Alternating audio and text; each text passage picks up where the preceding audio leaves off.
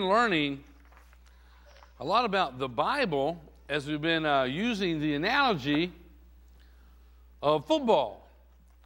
And um, that was an amazing catch, wasn't it? It won the game.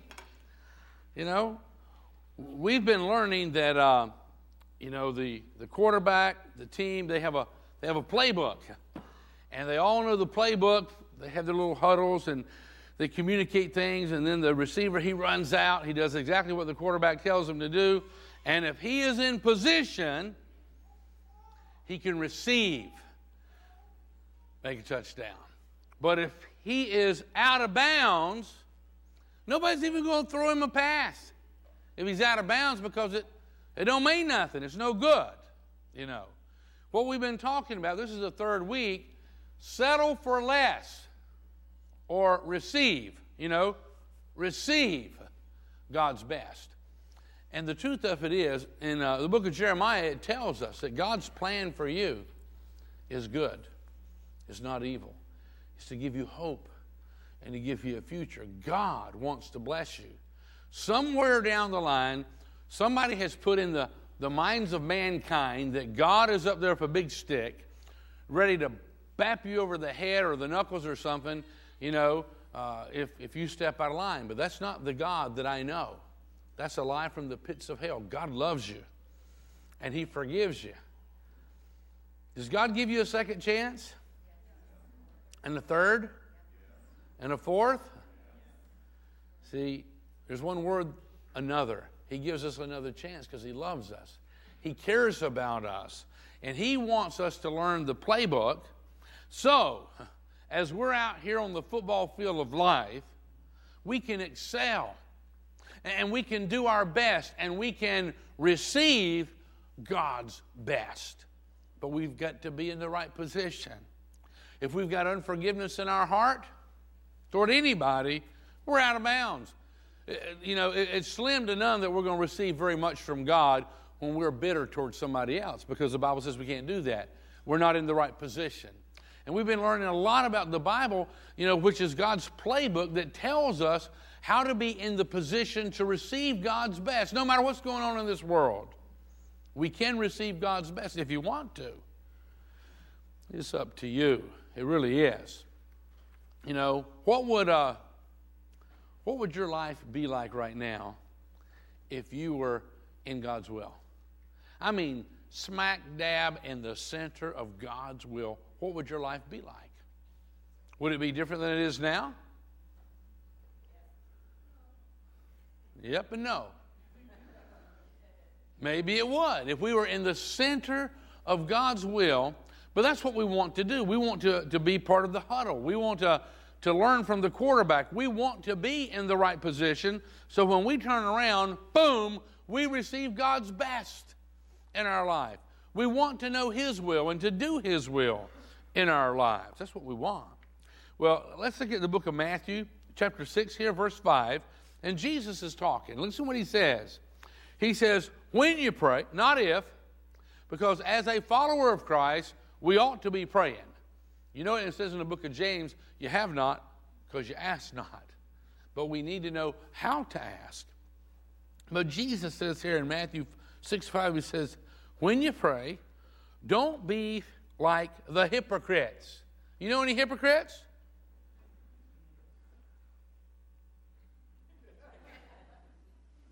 What does the word hypocrite mean? Fake, a fraud, phony baloney, you know? It says, when you pray, don't be like the hypocrites who love to pray publicly on the street corners and in the synagogues where everyone can see them. They're praying not to communicate to God, they're praying to look very religious in front of other people's eyes. And Jesus said, when you pray, don't be like the hypocrites who love to pray publicly on the street corners and in the synagogue where everyone can see them. Jesus says, I tell you the truth, that is all the reward they will ever get. When you pray to be seen by people, your prayers aren't going to be answered. All you get out of it is people saw you. How many would rather have your prayers answered? I would. So, he goes on to tell us in verse 6 But when you pray, go away by yourself. Shut the door behind you and pray to your Father in private. The Bible teaches us you don't pray to the Holy Spirit. Jesus himself teaches us in John, he says, Don't ask me for anything, but ask the Father in my name. And when he taught his disciples how to pray when they asked him, what did he tell them to do? We'll pray like this What? Our Father. He says, Go to the Father when you pray. So in verse 6 it says, But when you pray, go away by yourself, shut the door behind you. Don't you pray more honestly when you're by yourself? I mean, if the truth was to be made known, if, if I ask you to come up here and pray for us, and there's a time to pray corporately together and pray with your family and things like that. But are you going to confess your sins out loud if you're praying in public? No. You know, because you're thinking, well, everybody's watching me. Uh, what should I say? We're more concerned about what people hear us say than what God thinks of what we say, you know? So he says here, this is the way to do it most effectively. When you pray, go away by yourself, shut the door behind you, pray to your Father in private, then your Father who sees everything will reward you. You will receive his best when you do it God's way. You follow what the playbook says. You know, the quarterback says, you know, our play and, you know, number this and that and other. Do that. You go out there, you be where he tells you to be, you turn around, bam, you receive.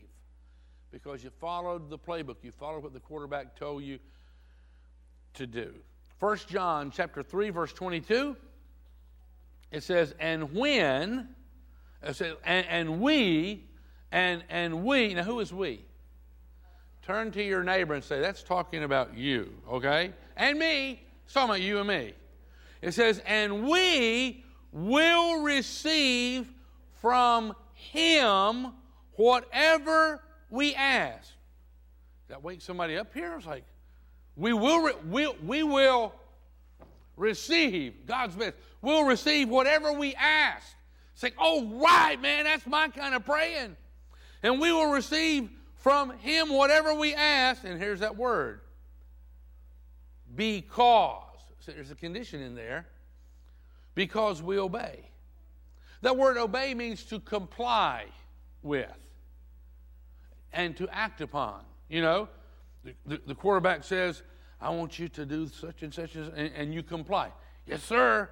And then you act upon it. And you run down there, you do what he tells you to do, turn around, boom, you receive because you did what the quarterback told you to do. And it says here, and we will receive from him whatever we ask because we obey him and do the things that please him.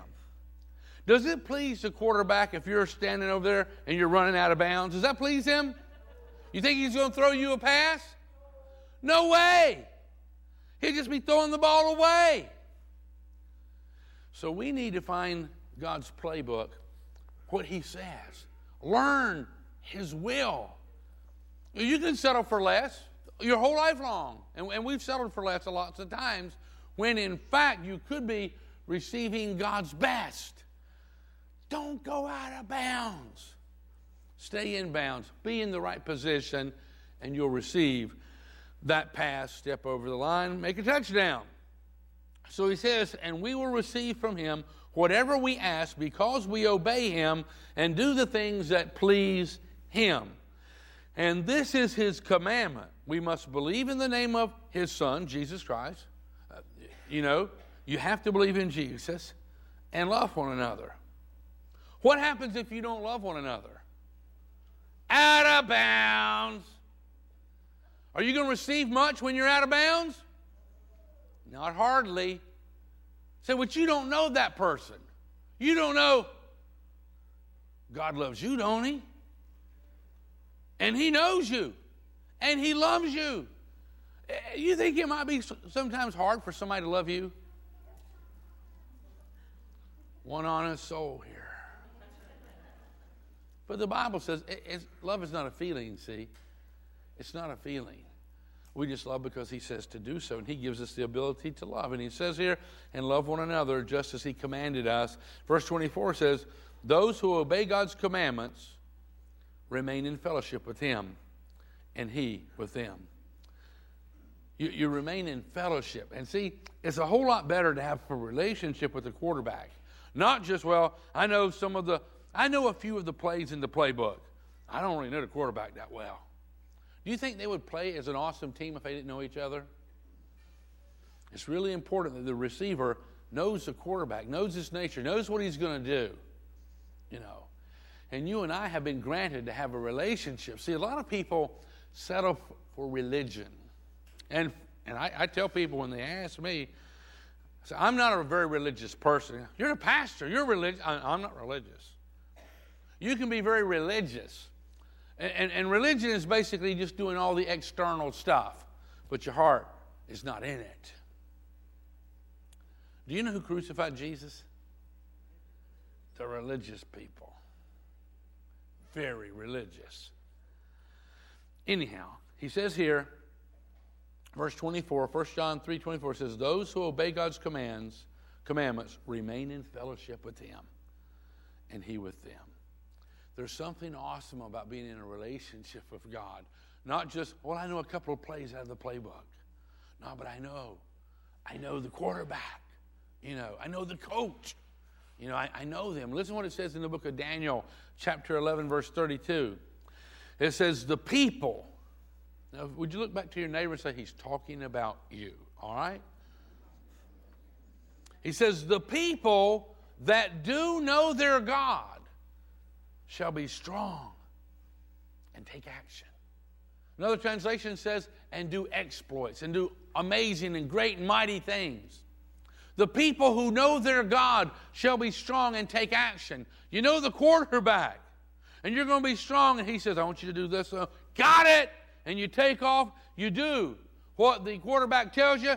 Boom, you turn around, receive an amazing pass. You make a touchdown. You know, you can settle for less. Well, I'm not going to do it by the playbook. I'm not going to stay in bounds. Well, then you'll receive very little of what's available to you on the football field of life. We have a playbook, we have a coach, we have a quarterback. And if we'll follow the instructions that's there, it's amazing what will happen. And if you know God, not just know rules and regulations about Him, but it says, the people who do know their God shall be strong and take action.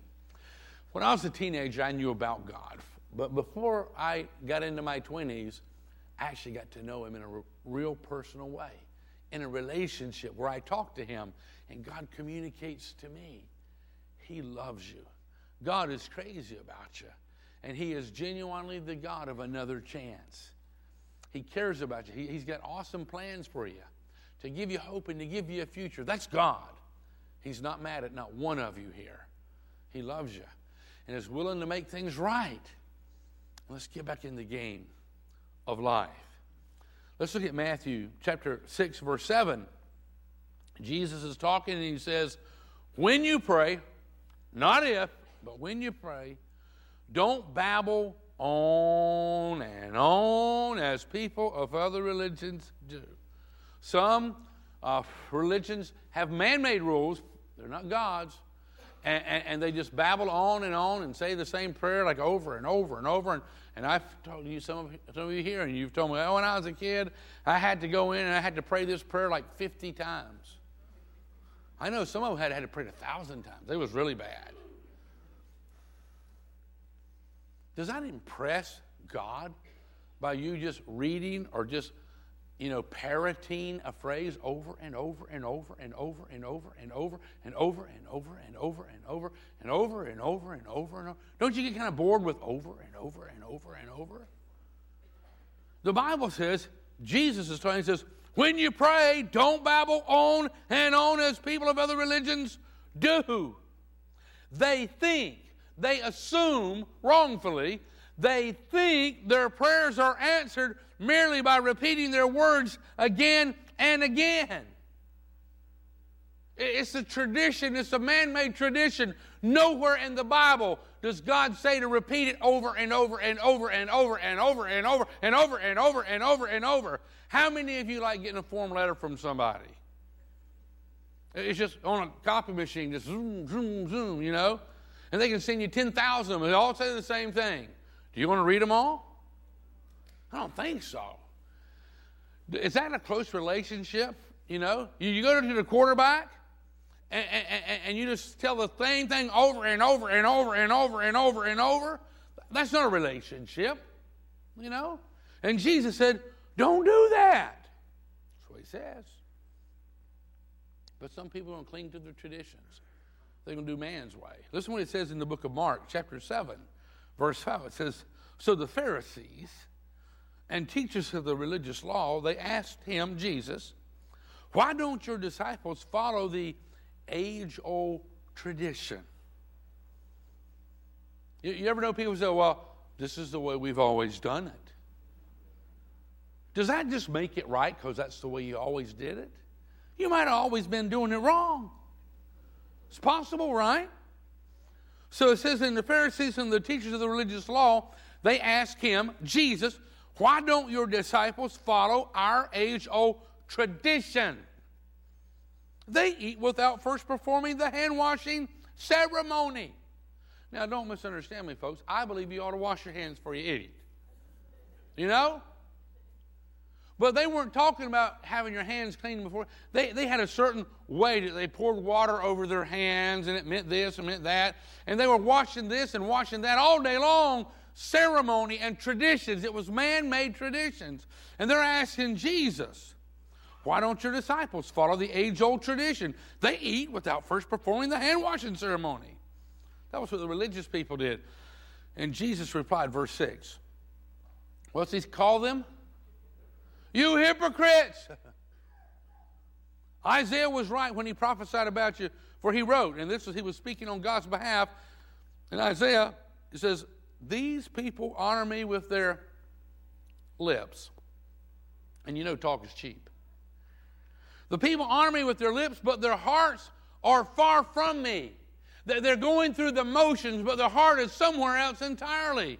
And he picks up here in verse 7, he says, Their worship is a farce, a circus, a mockery, absolutely a disgrace. Jesus is the one talking here.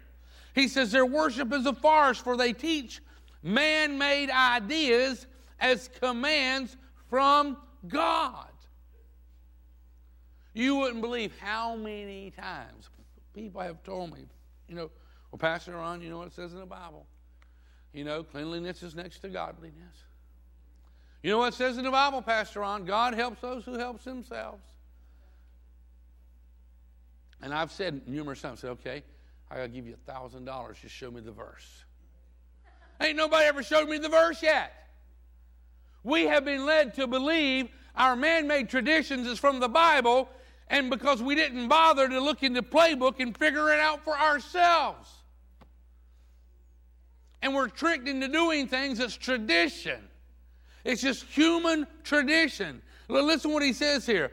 In verse 7 again says, Their worship is a farce, for they teach man made ideas as commandments from God. This is what it says in 1 Thessalonians chapter 5, verse 21. It says, test, which means to prove, to check it out. It says, test everything that is said and hold on to what is good. Test it.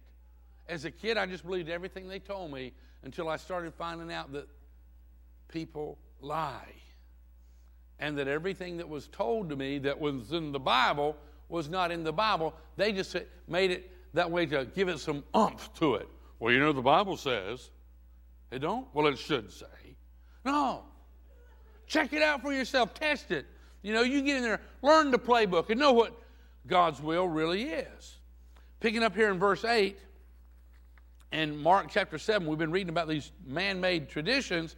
It's, Jesus is talking. He says in verse 8, He says, For you ignore God's law and substitute your own tradition Verse 9, Jesus said, Then he said, You skillfully sidestep God's law in order to hold on to your own tradition. You reject the commandments of God so you can do your man made rules and regulations. And I'm going to tell you something. You go to a quarterback, how long is a player going to stay on there? He goes like, well, I reject the playbook. I'm going to write my own playbook and play that away. How long is that guy going to be on the team? That quick. He's gone. He's history. He's a nobody. You don't know about him because he will not follow the playbook. That's the official playbook that everybody goes by. See, traditions are not necessarily bad unless they conflict with what the Bible says.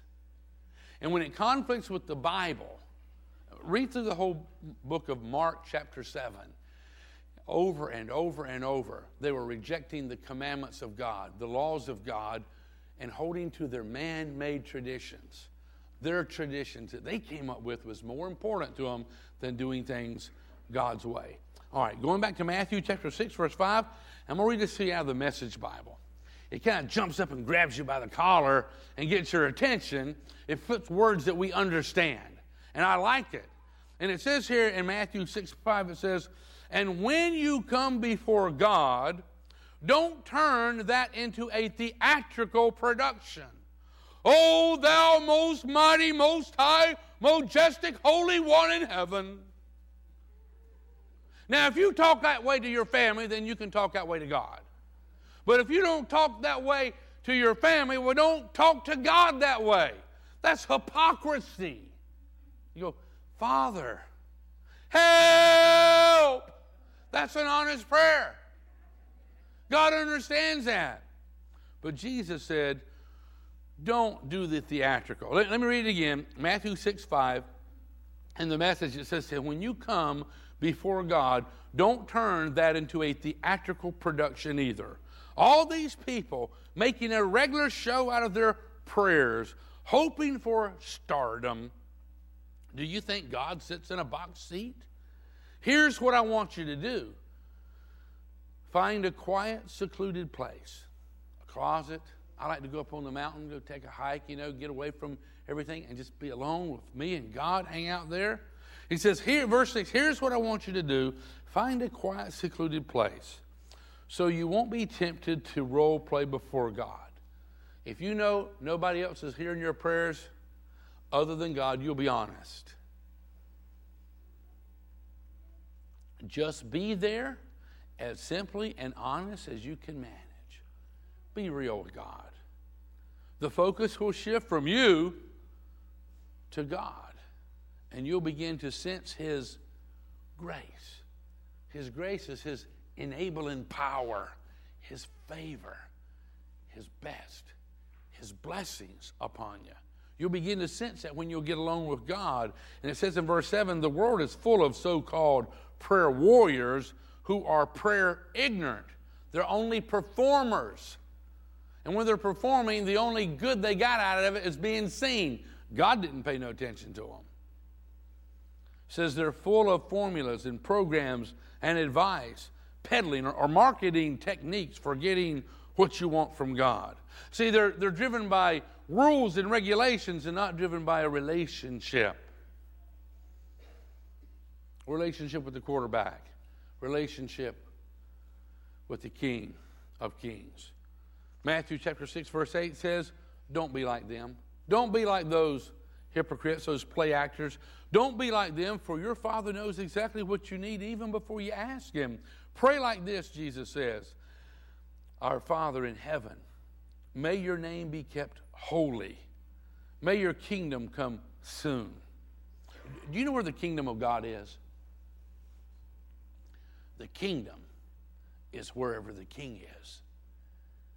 Now, see, Jesus was teaching them how to pray before he was crucified and resurrected. And he told them, you know, pray like this, may your kingdom come soon. But let me tell you, his kingdom's come. And let me tell you how we should pray that part now. We should just acknowledge it. Father, I acknowledge that your kingdom has come. And King Jesus is ruling and reigning on the throne of my heart. Your kingdom has come. Your will is being done on this earth as it is in heaven. And he says that right here in verse 10 May your kingdom come soon. May your will, or what pleases you, may your will be done on earth. What part of the earth are, are we praying about? Yes, but where does it start? May your will be done right here in this little circle and where I'm standing. May your will be done there. And when I'm in my car, and when I'm at my business, and when I'm at my home, may your will be done in and through my life as your will is being done in heaven. And may it start there. May it continue to expand through all those who's under my influence in my sphere of influence. See, that's what he's teaching us to pray. May your will be done on earth as it is in heaven. Do you know what his will is? That's exactly right. How many times, and as a kid, this is the way I was taught to pray.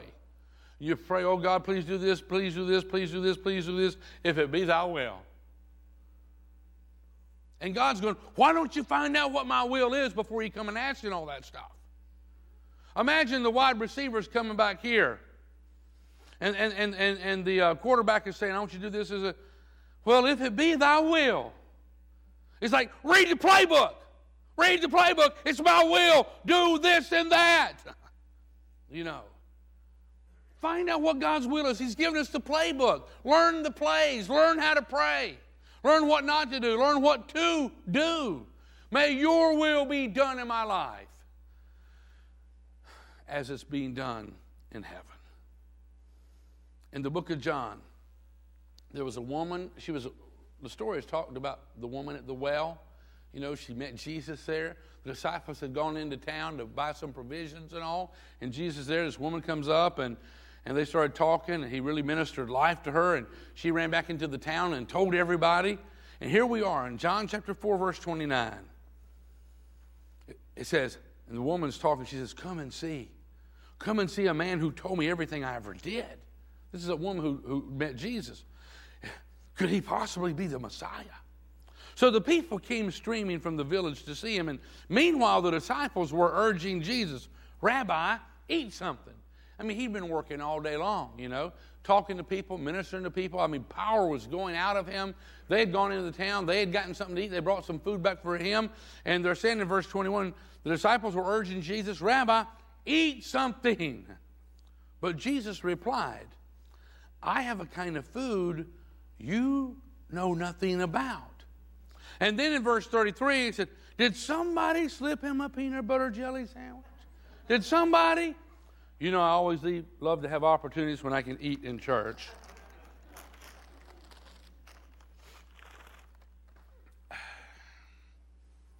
I actually made this myself. This is uh, it's gluten free. It's actually raisin bread and peanut butter and jelly. I actually put the peanut butter and jelly on my grape jelly too. Mm, just right. Mmm. Wow. It would sure be a lot better with a cup of coffee.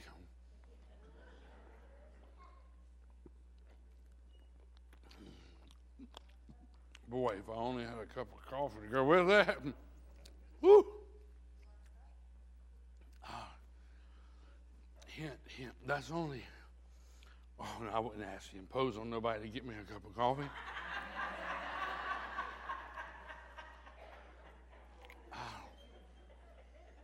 oh, wow! Awesome, John.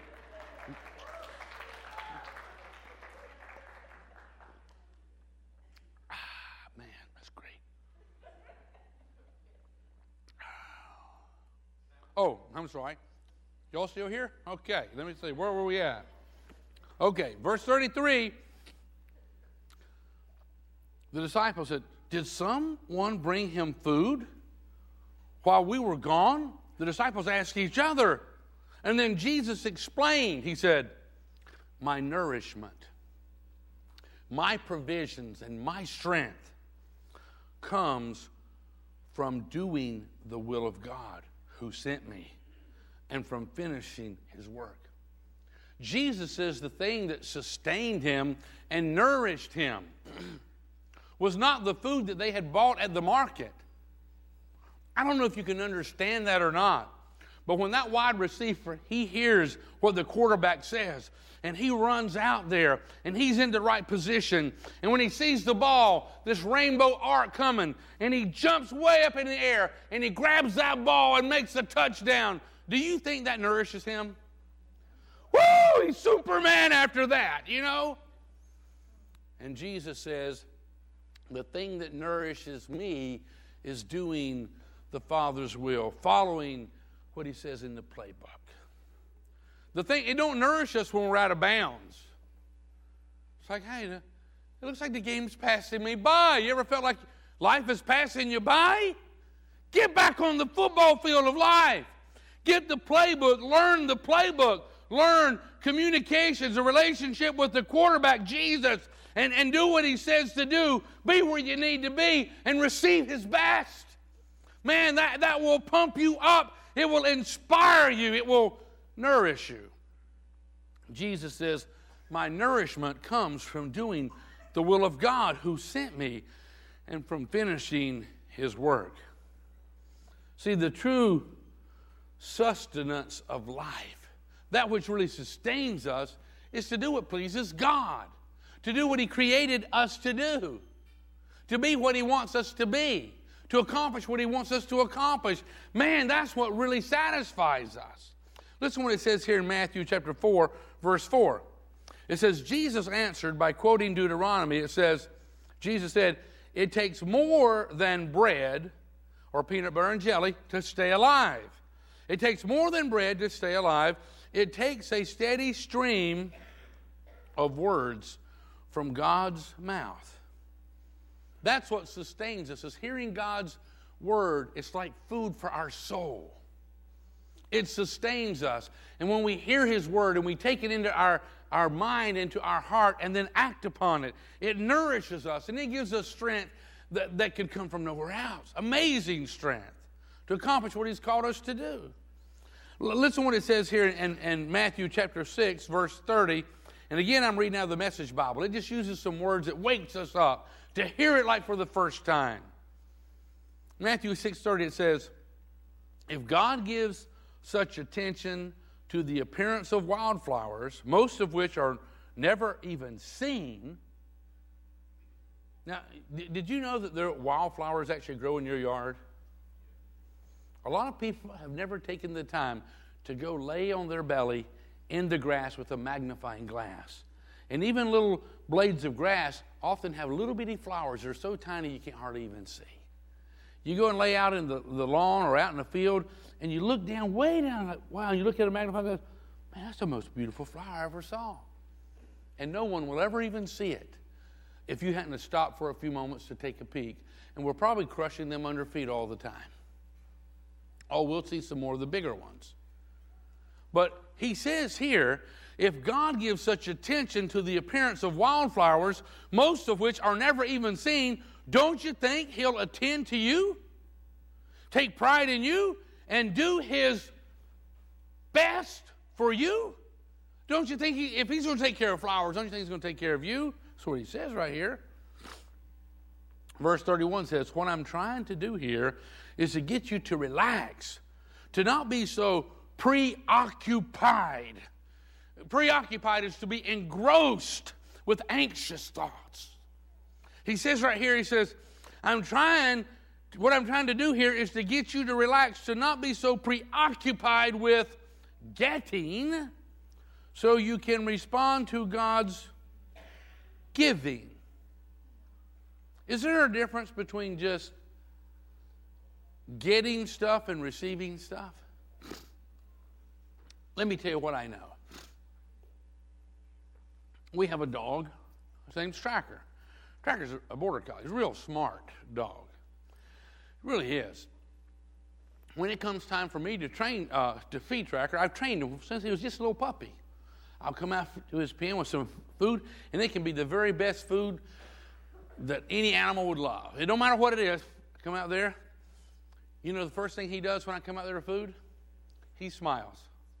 Tracker always smiles. He has. It's like, and then he starts wagging his tail. You know? And if he gets close to you, he'll almost knock you down with his tail. Like boom, boom, boom. And I'll say, Tracker, sit down. Now he starts sweeping the ground because his tail's still going. And he's sitting there just smiling. Put his food in his little bucket there. And you go, okay. So he'll walk over there, and but he'll look back. He'll go, I said, okay, okay. He's learned to respond and to receive. Now, do you ever you ever known a dog when you come out there with the food? It jumps up, it's trying to get it from you, almost takes a finger off when it's getting it out of your hand. And Lord, have mercy on the person who tries to touch their dish while they're eating. Mine, mine.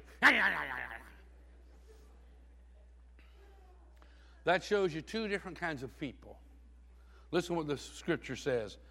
Matthew 6:31.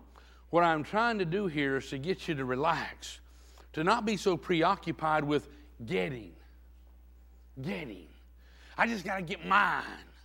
I, I, don't have time for God. I just got to, I work hard. I got to get mine.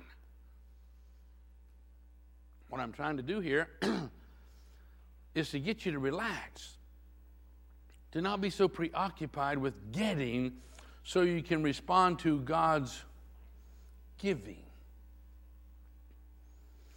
You know, the guy who's most successful, he has a relationship with the quarterback and he does what the quarterback tells him to do. He's not running around trying to get the ball. He's just trying to respond. I'm out there. I'm out there. He told me to be here. Okay, I'm here. Woo! Receive. Touchdown. We win the game. There's a difference between a man or a woman who's just trying to get theirs. That's mine instead of learning to respond and receive the best that God has for you. That's what we're talking about. Let's read that verse once again and we'll keep moving on.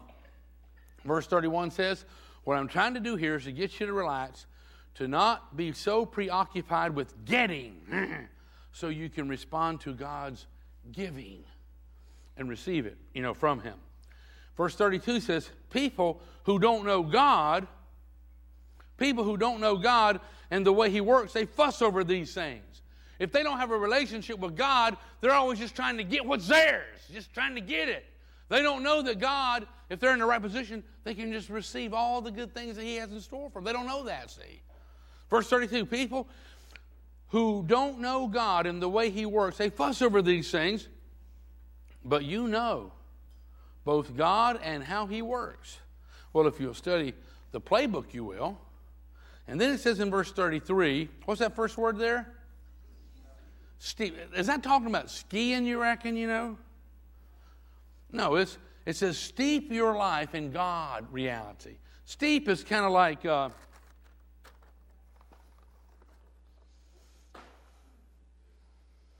you know, you, you, you open this thing up, you put a, you know, bunch of your favorite tea in there, fill it full of water, you put it on a burner, you bring it to a boil, you turn it down a little bit, you set it over here, and you let it steep. What happens when you let it steep? You got tea in there, you know, it's in the little screen basket there, and you got water down in there. But as time progresses, once you let it steep, there's an infusion that takes place. And when you pour it out, the, the, the liquid that you have in your cup, you call it tea because an infusion has taken place. And the strength and the nutrients and the, the essential oils and vitamins and all that has transferred now through the steeping process from the tea to the water. And you call the water tea. There's, there's been a, a miracle that has taken place there. I mean, steeping is, is the difference. Now, when you get ready to eat, are you really ready to eat when you get ready to eat? It's just like, okay, throw it in the microwave, hit it for a minute and a half, doing, doing, okay, get it, mm, mm, num, num, num, mine, mine, get your own. We don't have time for crock pots, do we? But the better, the best food comes out of a crock pot, not out of a microwave. You know that, right? It's been cooking all day. Oh, fills the house with aromas, and it's tender Oh, man. But we live in a world that's just microwave, microwave, microwave. We don't have time to steep. Listen what the scripture says, since you understand steep now. It says, steep your life in God reality and, and, and understanding and knowing that God is real and that God has a will. He has a playbook for you. And if you'll spend time, you can get to know Him as real and He'll speak to you and He'll help you. It says, steep your life in God reality. Steep your life in God initiative, in God's purposes, and God's plan for your life. Steep your life in God reality, in God initiative, in God provisions. Steep your life. Spend time, get to know the quarterback. Something happens on the field, you're playing the game, but you see the quarterback and, and something's happening, you know that he, although he said over here, you know he's thinking, go over this way a little bit. You, you have a relationship, you see. You know each other. You're almost thinking the same thoughts. Verse 33 says, Steep your life in God reality, God initiative, God provisions. Don't worry about missing out. But so much of the time, we can't steep, we can't crock pot with God. I mean, it's like, I'm sorry, God, I can't go to church. I can't read my Bible. I can't pray. I got to go out and work hard for my family. I got to get mine. Let me ask you a question. Have you ever gotten something you wish you hadn't gotten? The mumps, maybe? The chicken pox or something? Have you ever got a car that you wish you'd have never got? You ever got a job and go, oh my, I sure wish I'd never got that job. Sometimes we're out there in that dog eat dog world trying to get ours when we need to learn how to just receive and slow down and steep or crock pot with God. Spend time with God, the maker of heaven and earth. He created you. He knows every flower, every blossom, and He knows you. And He knows what you need before you even ask Him. So it says here, verse 33 Steep your life in God reality, God initiative, God provisions. Don't worry about missing out. You'll find all your everyday human concerns will be met if you'll steep in crockpot with God. Verse 34 says, Give your entire attention to what God is doing. When? Give your entire attention to what God's doing not next week, but right now. What's God doing right now? What's God doing today at 1210 in, in this old building here? What's God doing in your life? What's God trying to say to you? What's God trying to, to do? What wisdom? What's He trying to say? What's He wanting you to do right now? Says, give your entire attention to what God's doing right now and don't get worked up about what may or may not happen tomorrow. It might snow three and a half foot tomorrow. We may have a hurricane and a tornado and a tsunami all at one time. Lord have mercy. What if so and so becomes our president? Oh, no. Now, I believe that a man, and I believe the Bible teaches us to be prepared. You know, God, you spend time with God, and all of a sudden you're at the grocery store and, and Lord laid it upon your heart, you, you bought extra groceries, more than you ever have bought before and then you did have a snowstorm, and your neighbors came and said, You know what, we don't have anything to eat, and the power's off for three days. Is anything you do? You know what, it's just, it's almost a coincidence. We, we actually have more than we really need. Why don't y'all come on in? Wonder who gave you the insight to get the extra. You think God could do that? Did you spend time with God? Oh, man, he can, he can make your life a whole lot better. Let me read this verse and we'll go on. Verse 34 Give your entire attention to what God is doing right now and don't get worked up about what may or may not happen tomorrow. God will help you deal with whatever hard things come up when the time comes.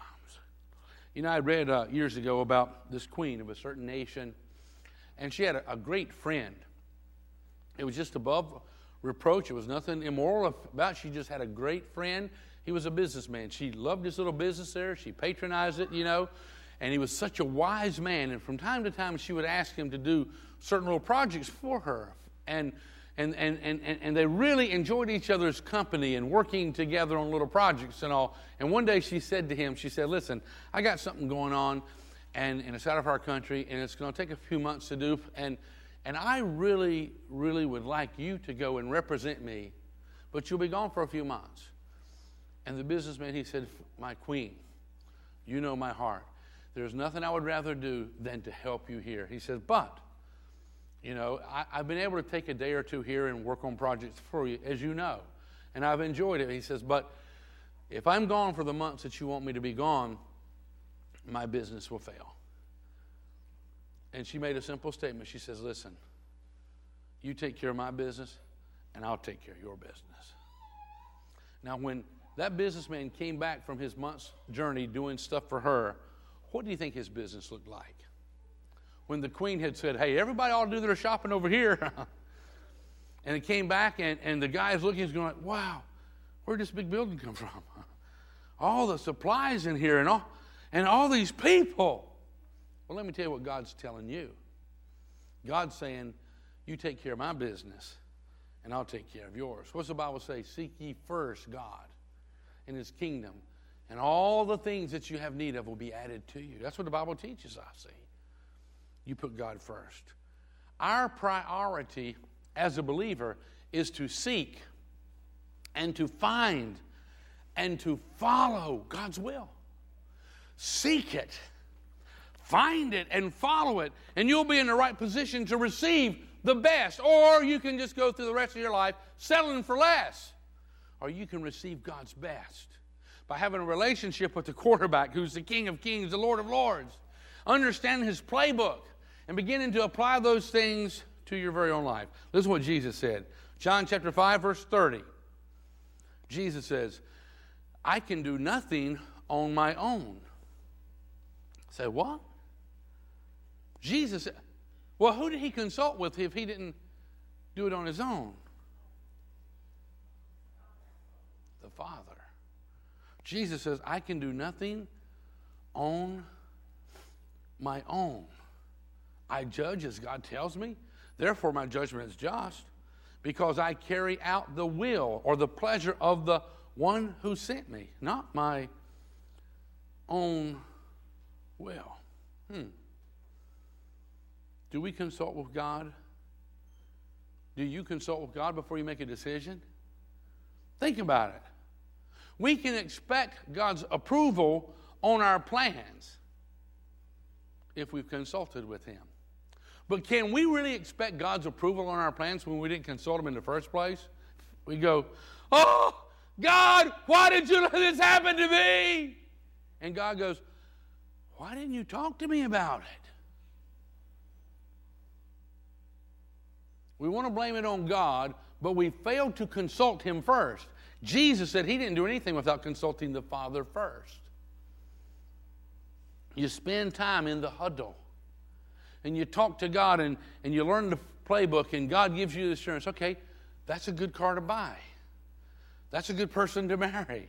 That's a good business to have. This is a good community to live in. This is this, this, this. How many decisions do we make, and how often do we consult with God about it?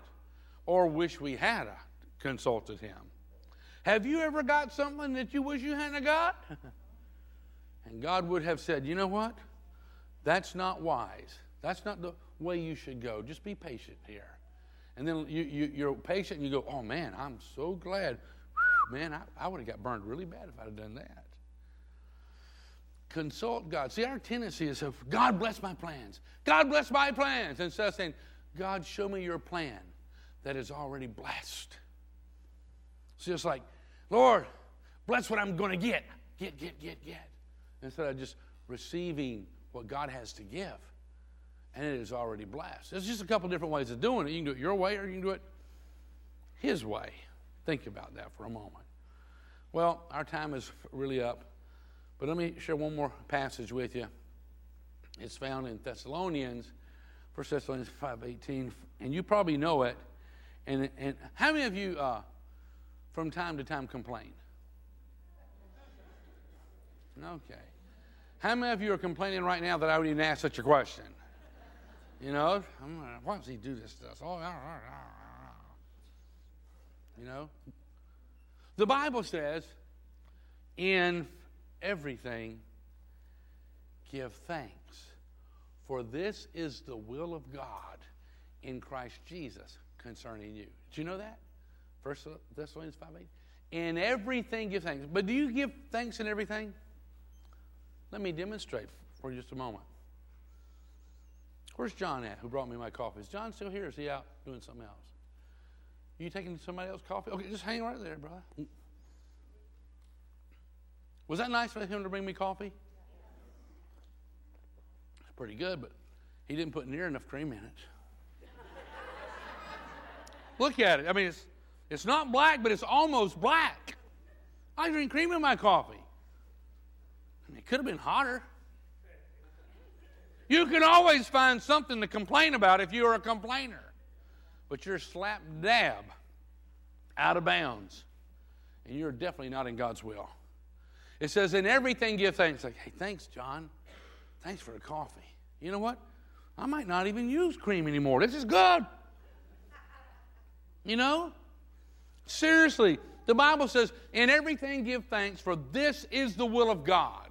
You want to get into the will of God today and start your journey in the will of God and learning the playbook? Well, begin to be thankful and stop complaining because every time you complain, you're out of bounds and you're not going to receive the best. It says it throughout the Bible.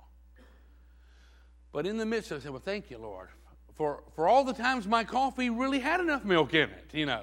There's all kinds of ways to be positive about things, is it not? In everything, give thanks, for this is the will of God in Christ Jesus concerning you. We can do this. To be smack dab into the center of God's will is to be thankful. Learning to, to do everything God's way, following the playbook. And I'll promise you, I promise you, you will receive God's best when you begin to live by the playbook.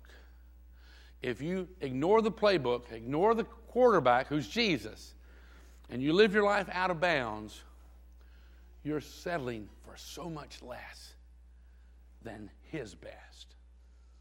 And He has so much He wants to bless you with. God loves you so very much, and He cares about you. And He'll turn all your disappointments into His appointments where you can receive something awesome from. Let's bow our heads together if we can.